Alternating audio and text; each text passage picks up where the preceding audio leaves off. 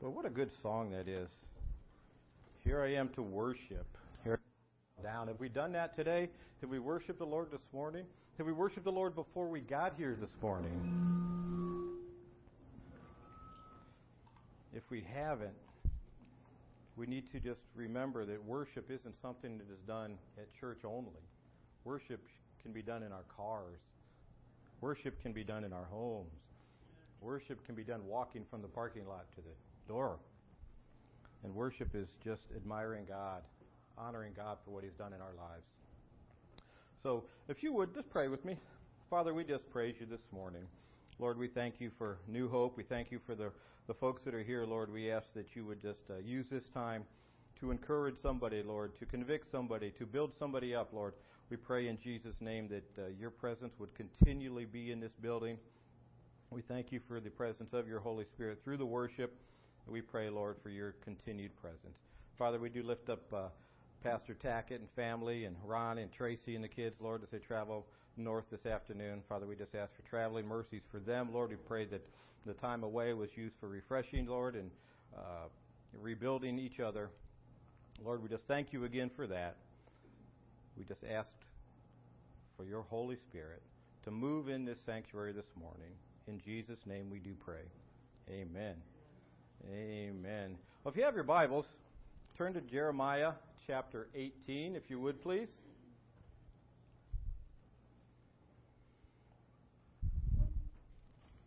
And we're going to talk today about the uh, the title of the message is called "In the Hands of the Potter," and I absolutely love this story because if we if we read it at value, it tells us one thing, but if we co- apply it in context of how it I believe it is designed to be applied, you'll see that it has everything to do with us, our relationship with God, and our lives. So, Jeremiah chapter 18, verses 1 through 6, and I'm going to go ahead and read that. The word which came to Jeremiah from the Lord, saying, Arise and go down to the potter's house, and there I will cause you to hear my words. Then I went down to the potter's house, and there he was, making something at the wheel. And the vessel that he had made of clay was marred in the hand of the potter. So he made it again into another vessel, as it seemed good to the potter to make. Then the word of the Lord came to me, saying, O house of Israel, can I not do with you as this potter? Says the Lord. Look, as the clay is in the hands of the potter, so are you in my hands, O house of Israel. And I'm going to back that particular passage up with Isaiah 64, verse 8. Says, But now, O Lord, you are our Father. We are the clay, and you are potter, and all we are the work of your hand. And what I love about this story, there's three dynamics to this story. We've got the potter, who is a representation of God Himself. We've got the clay, who is a representation of us. And we have the wheel. Now, I believe the potter's wheel is a representation of life. Because we get on that wheel and we start spinning, and our lives can be spinning and spinning and spinning until we feel that it's out of control. But when we look at this analogy of the potter's wheel, I believe that just represents our lives. If we look at what clay is, when people purchase clay, and I'm not talking the, the Play Doh type that you get at Walmart, but if they buy the commercial grade clay, a big box, and it's in a bag to keep the moisture in it, and it's just a lump. just a lump. Has no purpose, can't do anything, serves no purpose until it gets formed and molded by the potter. Now, he can form it into many things, and I, I appreciate Luke putting that picture up because that gives us a little bit of an idea of the three aspects. The hands will, will represent God, and the clay or the pot that's up there will definitely be representation of us, and again, the wheel would be our lives. So, clay on its own has very little purpose, but when we mold the clay, clay has a purpose. It has something that it can be used for, and it can be changed.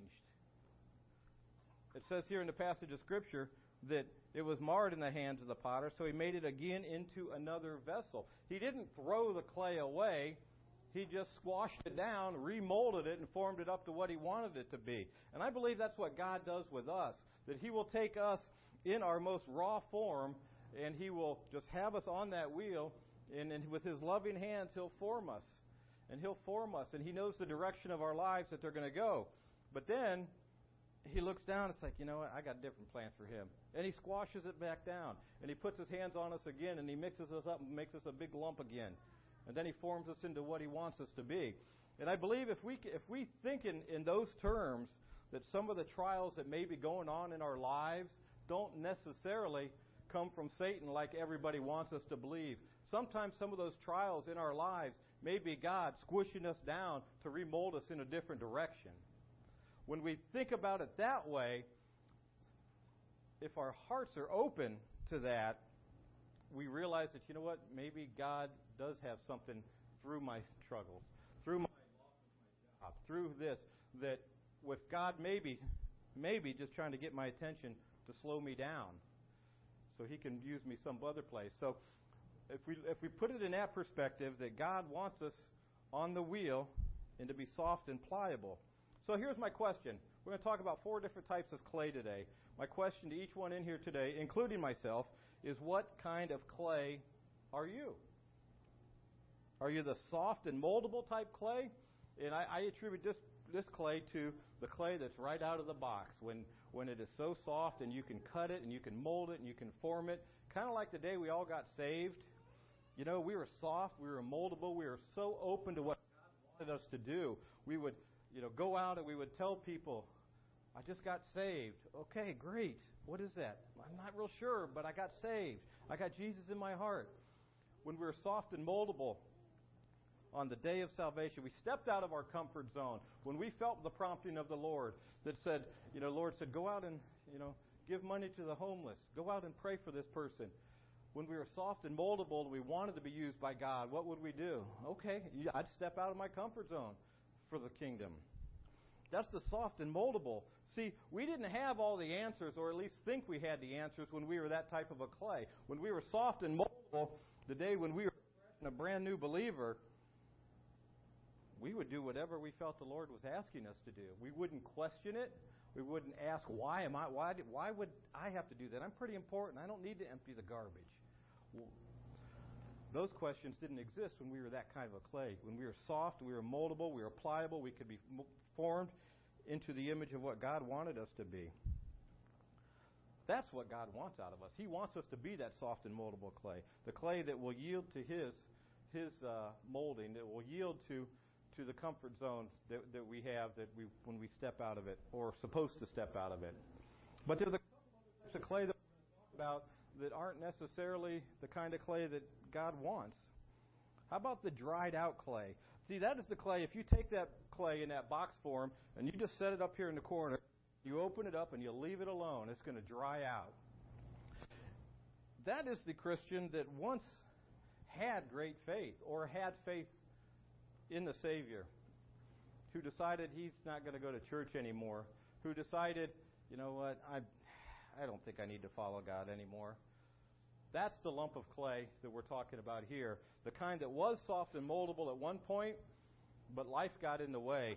His troubles got in the way and they overwhelmed him. And he decided it was all God's fault and he wouldn't come back to church. See, they've walked away from their faith. They may still attend church. They may, you know, go out of obligation because, you know, their spouse goes or what have you. Um, you know, you still like some of the people that are there, but they're no longer affected by the truth of God. That's the dried out type of clay. And I believe that when we have those dried out type of clay, that God just weeps for us because we were in the faith at one point, and for whatever reason, we turned our back on that. A couple passages of scripture here. 2 Peter 2, verse 20 and 21 says, For if, after they have escaped the pollution of the world through the knowledge of the Lord and Savior Jesus Christ, they are again entangled in them and overcome. The latter end is worse for them than the beginning, for it would have been better for them not to have known the way of righteousness than having known to turn from the holy commandments delivered to them. That's a pretty harsh statement, but I want to read that same passage of Scripture in the message. Now, I'm not a real big fan of the message translation, but I think it works very well for, for understanding uh, a particular passage of Scripture. So listen to that very same message in the message. 2 Peter 2, 20, verses 21, or 20 through 22. It says, If they've escaped from the slum of sin by experience our Master and Savior, Jesus Christ, and then slid back into that same old life again, they're worse than if they had never left. Better not to have started out on the straight road to God than to start out and then turn back, repudiating the experience and the holy command. The word repudiating means deny or reject. So if you, it's better not to have started out on a straight road to God than start out and then turn back, denying the experience and the holy commandment. What is the scripture saying? He's saying that it is better for you to have never known Jesus Christ than for you to know Jesus Christ and turn your back on him. He is saying that it is better for you to just completely ignore Christ than it is to say you know Christ, follow Christ, and then completely turn your back on him. Last passage of scripture that will back this up is in the book of Revelation, chapter 3, verses 15 and 16. This is Jesus speaking. It says, I know your works, that you are neither cold nor hot. I could wish you were cold or hot. So then, because you are lukewarm and neither cold nor hot, I will vomit you out of my mouth. Those are extremely harsh words coming from Christ. Again, he's saying, Don't play with me. I either need you all in or not at all. I don't need you dabbling your toes in the water just to see how, how it's going to work out. He's telling us that since you're, you're lukewarm, I am going to vomit you. I'm going to spit you out of my mouth. Now that brings a heck of a visual, though. You know, when when you get something that's foul or something, what's the first thing? That's what Jesus is saying to us. If we turn our back on Him after we have walked with Him, very, very dramatic phrase there. But I believe that when it comes to the kingdom of God, sometimes we need those dramatic visual pictures just to understand what he's trying to get to us.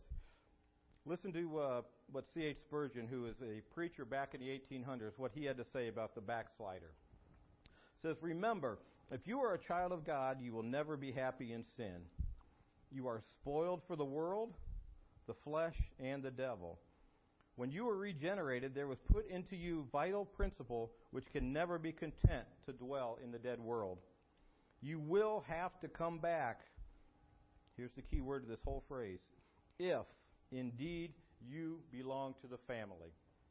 He's telling us that when you got saved, you're never going to be happy in sin. You shouldn't be happy in sin. You should be convicted of your sins, and then when the conviction comes, you need to deal with that. But this principle back in the 1800s, 200 some odd years ago, when we talk about living in sin and the Christian that is walking with the Lord or was walking with the Lord and he let sin get back in their lives, that's what he's talking about here. If you are a child of God, you'll never be happy in sin. So I just challenge you today. If you're happy in your sin and you know you're walking in sin, are you a child of the Most High God? Listen to this. The poet and hymn writer Frances Ridley Havergal states it plainly. An avoidable absence from church is an infallible evidence of spiritual decay. Now, this isn't talking about my kid's got a soccer game on Sunday morning. This isn't talking about guilty. I'm going camping next week. This does not reflect that. This is the, the avoidable absence is, you know, I don't feel like going to church today. And then, just like anything else in life, once you do it once, easier to do it a second time, and a third time, and a fourth time. Before you know it, you haven't been in church in six weeks, and you really don't feel like going back. Why? Because they're going to wonder where I've been. Get in the way of, of repentance and wanting to come back into church. You know, anytime we have conversation with with uh, alcoholics or, or drug addicts, they can pinpoint to that one certain moment in their time when they started out on what was. And I've said a couple times that, uh, you know, when I spoke up here, that my history was that of an alcoholic. And I can remember the very first time I had a drink in my hand. because my dad gave it to me at the age of 13 because a young man that I went to school with killed himself and I was a mess. And dad said, Here, have a beer. It'll make you feel better. Now, did that one beer cause me to become an alcoholic? Not particularly. Did it have everything to do with it? I absolutely believe that. Because in my life and in my own mind, I was able to take that mental picture of, I feel bad, have a beer. And I used that for the rest of my life, that anytime things were bad for me, I would go get drunk. See, it wasn't that first particular one that caused it, but that had lasting effects because I had the first one, and then the second, and then the third, and then by the time you get you know into it, you realize that you're on, on a road that you don't need to be on. The same with the, with people that are addicted to drugs. You can probably pinpoint it to the first time you got high. You liked it, you enjoyed it, and then what happened? You did it again, and then you're seeking the bigger and the better buzz, and then you're a mess, and then you're an addict. You've lost your job, you've lost your family, you have nothing to turn to. It's the the first one, which leads into the second one, which leads into the third one. Same with missing church on a regular basis. It's the first time you Sunday because you know what? I just don't feel like it. It's nice out, man. I'm going golfing. And then the next one is somebody invites you to go fishing. Yeah, I can go. And then the third one rolls around, and you got an opportunity to go, you know, watch Ohio State play. And then pretty soon, you've been out of church for four weeks, and you don't want to come back because you're worried about what people are going to say because you haven't been there. One step leads to another. So that's what the poet is talking about when she says an avoidable absence from church is an infallible evidence of spiritual decay. So, can this person become moldable again? Well, yes, they can. They can come to God with a repentant heart and seek Him and His face. And when we come with a repentant heart, then we can return back to that moldable clay that God wants from us. How about this one here? The third type of clay we're going to talk about. This is the clay that is kind of moldable, but it's it's lacking moisture. It's the kind that's been out there and it's been molded and been working at it, and it just doesn't keep getting that replenishment of moisture that's in the clay. If you notice that, if you watch any video of the of clay, there's usually moisture or water bottles somewhere where the guy will put his hands in, get his hands wet, and he'll be able to form the pot. That's the kind of clay. Why does he get his hands wet? Because it started to dry out a little bit. And I believe there's a lot of Christians today that are this type of clay. It's got moisture in it. You've got your faith. You know Jesus Christ. But we'll refer to this one as the lazy Christian. This is the guy or the gal that comes into church on Sunday because they want to hear from God and they expect to hear from God, but when they walk out the door, they don't think. They don't pray. They don't seek His face. They don't get into the Word. They're saved. They know they're going to heaven, but they're not filling themselves with God's holy Word to keep them soft and pliable. It's kind of like going to a restaurant. You know, a lot of us go out to eat after after church, and you know, if I go into uh, get invited to go to Texas Roadhouse with with Junior and Renee, and and we go in there and I walk through the door, it's like, yeah, I'm here. I'm happy. Am I? I'm not eating anything. I didn't order anything. I haven't even been seated. Am I happy just to be in the door? No. I want to eat the steak. So, this type of a Christian should not be happy just to walk into church. I said a prayer. I got on my knees with a repentant heart, and I said, Jesus, come into my life. That's not the end of your walk, friends. That is the beginning of your walk. Because when we do that, when we become the lazy Christian, we're not all that much different than the dried out Christian we talked about that turned their back on God. Because God doesn't want part time believers in His kingdom, He wants full time servants. And when we only give God an hour and a half on Sunday mornings, He's not pleased with that. He wants us to get some of that water in us so He can mold us. There's plenty of Christians out here that God cannot do anything with because they refuse to be moldable. Would you agree with that? They know best. Their plan is better. I know what my plan is. When I've laid out my business strategies in my life, I know what steps I'm going to take. Well, what are you doing Sunday? Well, I'm going to church. but you put all your faith in yourself and your own deeds versus relying on what God has for you. So if you think our plan is better, then I got a problem with that. Because I know I have tried to step out and, and do things on my own without seeking God's guidance, and they've failed miserably. We talked about that in men's Bible study this morning. That, uh, you know, when we do things on our own, we fail miserably. But when we adhere to God's plan, that's when we continue to grow. So, is that clay, can it become moldable again? Yes, it can. It needs a little bit of moisture, and that moisture can be found by the living waters of Jesus Christ, and the living waters only. When we let the Holy Spirit pour over us and get that moisture that's needed in us, that's when God can work in us. That's when God can mold us and make us into what He wants. When we talk about water and living water, the living water is, or the word, the phrase water in the Bible is generally used as a reference or a symbol of the presence of the Holy Spirit. So when Jesus tells us in John chapter 7 that he who believes in me, as the scripture has said, out of his heart will flow rivers of living water. That's encouraging. It says, He who believes in me, I will fill you with my Holy Spirit, and out of your spirit will the water, the living waters, the presence of the Holy Spirit be. That's encouraging because now we know that if we're a little crusty and we're lacking some moisture and we're, we're battling with God a little bit and we're just content to be in the kingdom of God, that we can also change that by seeking His face and repenting. The potter doesn't throw away the flawed pieces. He works them into the finished product, however means necessary. If you see pictures of a potter in his wheel, you'll see that he's got knives. He's got things to cut up, things to smooth them out with. And I believe that God does that too. But those knives and those things that are cutter may look like something different. When we're on, we talked about that just a minute ago. But when we're on, on the, the wheel of life being spun around and our health breaks down and we may lose our job or I'm involved in an auto accident, or I got a flat tire. We need to stop looking at those things as oh, that's Satan just beating me up. Maybe God has a plan and a purpose for that, and He's just cutting off a piece of you so He can remold it into something better.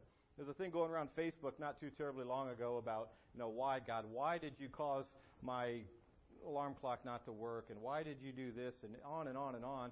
And God's response was, Well, I caused your alarm clock not to work. That way you'd be five minutes late and you'd miss the fatal accident on the road that you traveled to. You know, why did you give me a flat tire? Well, there was, you know, something like that. We always look at the negative. We are a negative society. And it absolutely sickens me to see that because every time, put a post on Facebook one time. How quick is somebody going to the negative on it? All the time. Talk to somebody at work about something about your work. And how often do people go to the negative? It's easier to do, and we're more content to do that. So if we can change our thought process on that just a little bit and realize that those things, that flat tire, that alarm clock that caused me to be late for work, is not necessarily of the devil. That maybe God's slowing you down just a little bit to get your attention. I know we've got some stories that are from people here that when we were all, we needed slowed down correctly. So I think that we need to look at it from that perspective versus, I can't believe that this is happening to me. How about, okay, God, what's your plan? The last type of clay I want to talk about, and this is the most dangerous clay of all. See, it's the one that has these air pockets on it. It looks good on the outside. It's nice and shiny. It's very, very symmetrical but it's got air pockets inside it.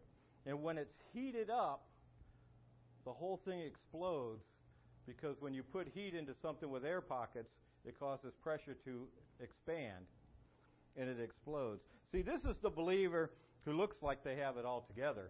They're the believer that's inside the church every time the doors are open, regardless of what's going on. And anytime you ask them, "Hey, how you doing?" "Oh, I'm too blessed to be They've got all the right answers. They're here all the time. But there's a hidden sin that's working in their lives that you don't know about, that they're in there hiding. And when the pressure hits, when the heat hits that person, all of that stuff that's inside is going to come out at some point. And they're going to be be absolutely horrified at what comes out because they have portrayed a life of perfection to their friends, to the church, to their work even. Listen to this passage of scripture in Matthew 23 verse 26 through 28. It says, "Blind Pharisee, first cleanse the inside of the cup and dish, that the outside of them may be clean also. Woe to you, scribes and Pharisees, hypocrites! For you are like whitewashed tombs, which indeed appear beautiful outwardly, but inside are full of dead men's bones and all uncleanness. Even so, you also outwardly appear righteous to men, but inside you are full of hypocrisy and lawlessness. Them some harsh words. He tells us that we need to cleanse the outside of the cup. Sorry, I brought my coffee cup with me this morning. The outside of the cup. Outwardly, we appear righteous to men, but inwardly, we look like this. You see, outside, this looked like a coffee cup. How many of you guys thought, I can't believe he's getting ready to drink his coffee on stage? Outwardly, it's a good cup. Outwardly, it's the Christian that's in church every day and he says all the right things, and the pastor thinks he's just an absolute saint. But inside, he looks like this coffee cup. That's what hidden sin will do to us. This is what hidden sin will, will turn our into. See, we can mask the outside and the inside still be a mess. But Scripture tells us clean the inside, and then the outside will be clean. Clean first, and then people will see that you're real and you're genuine. When we clean the outside and don't worry about the inside, we're asking for trouble. Because I don't know about you, but I would never drink out of this.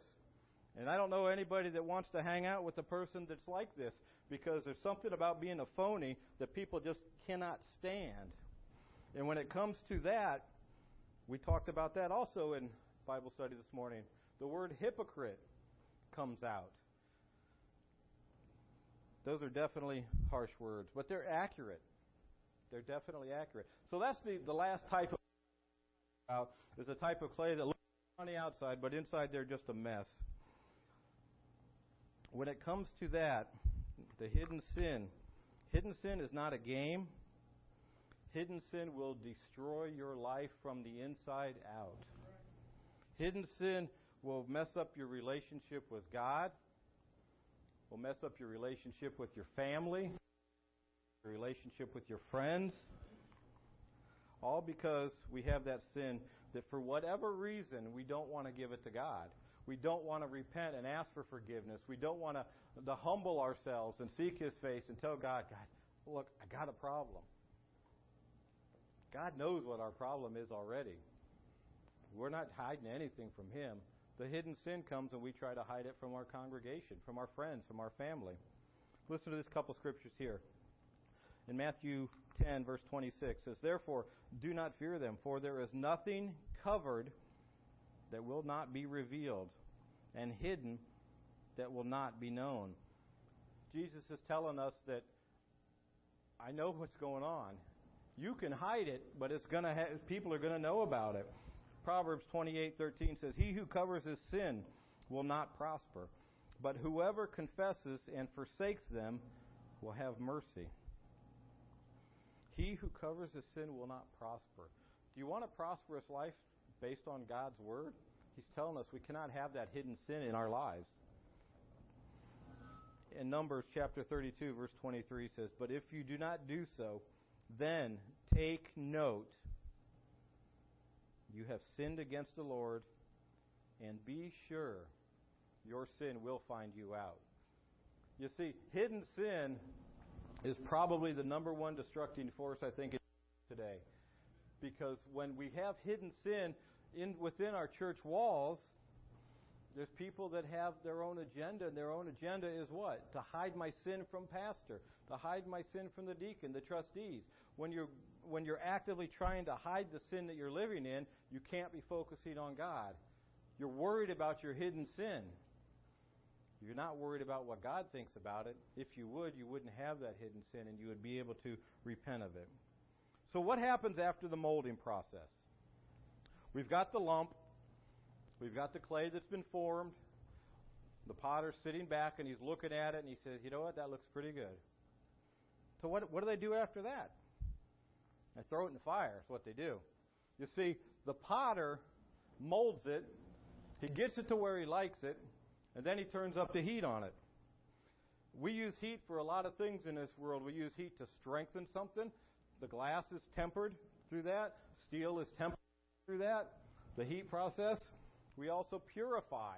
We boil water to get the impurities out. Metals, precious metals, we, we put them on the, the heat and then we boil the, the impurities out of them.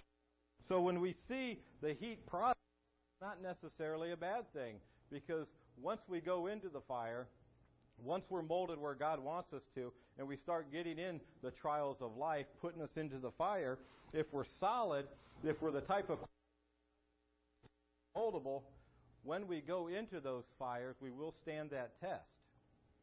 But if we're the type that was kind of lacking on the water, that has the air pockets, the first thing we put in there, the fire, the heat comes, and that's going to explode. Now, what does that look like us if we can't relate that to uh, to the actual potter. If I'm the, the type of Christian that has those air pockets and the hidden sin, you know, I may be going fine, but something's real bad about to happen in my life that's going to make the heat in my life go up. You know, I may lose my job. I may get ill. My wife may come in and say, I want a divorce. Those are the fires. That's where the heat comes from. And how you respond to that is surely going to affect your next step. When you're in the heat, if you let those things fester and blow up, you know what's going to happen. That's how people get killed. That's how road rage happens. When those people that have stuff sitting inside of them, when all of a sudden something doesn't go their way and they absolutely explode and they lose their mind, that's what's going to happen. But if we're that type of clay that has plenty of the living waters living inside of us, we don't have to worry about that. Because when the heat gets up, we can just absorb it learn from it, fix our mistakes, and move on. See, fire is another symbol of the Holy Spirit. That indicates the presence of God. If, you go to, uh, we're not going to go there, but Exodus chapter 3 talks about the burning bush, is another example of one of the symbols of the Holy Spirit. So when we go into the fire, we're going to get strengthened and we're going to get purified as well. So when a purified state comes, anybody ever purify metal before? No? Or lead or anything like that melted up. When a, when a refiner is refining gold, he'll put it in, in, in the pot and he'll put the heat on it. And this metal will start to boil and the impurities will come to the top. And when he keeps skimming the impurities off, he's skimming the impurities off. And then when he looks down and he can physically see his appearance in the gold, that's when he knows that that gold is pure. But it takes the heat process to get to that point. It takes the heat process to get the impurities bubbled up and to scooping off. And I believe a lot of that is how we react to stuff too. When we go into the heat, our impurities are going to surface to the top.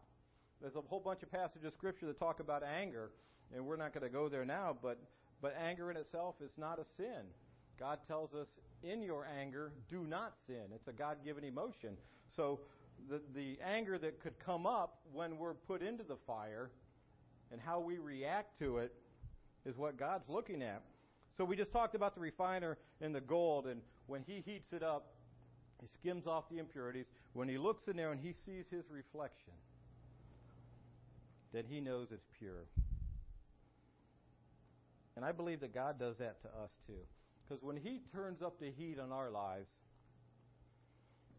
and he scoops out the impurities of our lives, and he looks into that basin of our lives. When he sees the reflection of Jesus Christ, then he knows we're pure. If he doesn't see that reflection, he needs to keep cleaning us. He needs to keep the heat up. He needs to keep scooting the garbage off of us. But when he sees his, the reflection of his son, Jesus Christ, in us, then we're free. Then we're free. and we can follow Him. So when we face the heat, we can respond in two ways. We can embrace the process, or we can turn our back on God. I believe that the latter probably happens more than the former. I believe that we have so many opportunities to turn our back on God when we think bad things are going to happen. And I have in my life about that as well. I got saved in 1989, and I was a uh, a Lone Ranger Christian, which didn't work out at all. But um, by that I mean I thought I could do what I wanted to do when I wanted to. And in 1993, and I was so mad at God for that that I stopped going to church. I stopped doing everything. And in my mind, it said, I said, if God's going to take my mother at the bright ripe old age of 52 years old, nothing to do with this guy, nothing. And that's when I turned to the alcohol portion. See, I responded in the way I think a lot of people do, where they turn their back on God. We like to blame God for the bad things in our lives instead of embracing it like I should have and saying, you know what? My cousin led my mom to the Lord on her deathbed. Oh, she's going to heaven, no longer in pain. That's how I should have responded. But I think that I responded in a way that a lot of us do. That we blame God and we get mad at God and we turn our backs on God. And who does that hurt? That hurts to us. It causes us to be bitter for the longest time. And bitterness, if, if, I'm, if I get mad at Pastor and I'm bitter towards Pastor, I mean, it may hurt him for a little bit. The church, and five years later, he's forgotten all about Todd. He don't even know who I am. But I'm still chewing on that. What good did that do? That gave me five years of misery to chew on the bitterness. About bitterness quite some time ago. But let's just face it, we're going to have trials in life, aren't we not? We're going to have struggles. What we do, how we respond to that is definitely what God's looking for. John chapter 16 verse 33 says, "These things I have spoken to you, that in me you may have peace. In the world you will have tribulation, but be of good cheer, I have overcome the world." He's telling us right there, he's calling us out. You're going to have problems, folks. He says if you think you're going to live in a perfect world, you're not. In this world you will have trouble. Listen to what James chapter 1 verse 12 says. It said, Blessed is the man who perseveres under trial. For when he has stood the test, what is the test? The test of the trials. You will receive the crown of life that is promised to those who are in Christ Jesus. He's telling us, blessed is the person that perseveres under those trials. What trials? The ones that Jesus told us in chapter or John chapter 16 that we're going to have. So here's the question. Where are you as the clay? Started the message off with what type of clay are you? Are you the soft and moldable one? Are you the completely dried out one? Are you the one that needs a little more of the living water that can only be found through Jesus Christ to get back moldable? Or are you the perfect one with the, the air pockets in it? Do you realize that God has a plan and is working in your life? Jeremiah 29:11 says, "For I know the thoughts that I think towards you," says the Lord. Thoughts of peace and not of hope, to give you a future and a hope. See, God's got a plan for each one of our lives. We just have to seek it. We just have to be moldable. We just have to be willing to listen when He speaks. And it's, I believe it's God's will for us to find that plan. Do you find yourself submitting to God's plan, or do you find yourself struggling to submit to Him and thinking that your plan is better? Maybe you're here this morning and you have never made that confession of faith, that you have never sought Jesus Christ to be your Savior. Maybe you're the dried out clay that needs to get back, to recommit your life to Christ, to say, you know, Lord, I have been playing church. I don't want to play church anymore. I want to be the church. Maybe you're here and that's part of something that's going on in your world. Acts chapter 3, verse 19 says, To repent, therefore, and be converted that your sins may be blotted out, so that times of refreshing may come from the presence of the Lord. Regardless of where you're at in life, regardless of what you've done in your past, regardless of what you've done this morning, when we come to Christ with a repentant heart, it says here we can be converted, that our sins will be blotted out, so that the times of refreshing may come from the presence of the Lord. Anybody need refresh today? The Bible is very clear that without repentance, we cannot see the kingdom of God. So I'm going to ask the team to come. And as we sing a closing song, I'm just going to ask if there's anybody here today that does not know Jesus Christ as their personal Savior, or if you've been struggling with the things of life, you've been on that potter's wheel and you don't understand why. Understand why things are happening to you a certain way. You don't understand that God has a plan and a purpose. I would ask you just to come up here as they sing and get right with God. God already knows your heart. God knows your struggles. God knows that He wants to be part of those struggles with you. A, Lone Ranger Christian serves nobody any good. So let's pray. Father, we just lift up your holy name. Lord, I just pray now that if there's anybody in here today that needs that relationship with your Son, Jesus Christ, that you would just get them up off of their seat, Lord. Bring them forward to the altar, and they could come boldly before the throne of grace and seek forgiveness and seek repentance. Father, those that may be here that uh, are just struggling right now with their faith, struggling with right and wrong, struggling with following you on a dedicated level, Lord, we just pray for them as well. We ask that you would just use this time and the music, Lord, to, to move them from their seats as well, Lord. I ask that uh, if there's those that don't want to make, come up here and make that confession, Lord, that they can do it right where they sit, Lord. Prompt them to talk with you. So, Father, we thank you again for today. We just give you all the praise, honor, and glory. In Jesus' name, amen.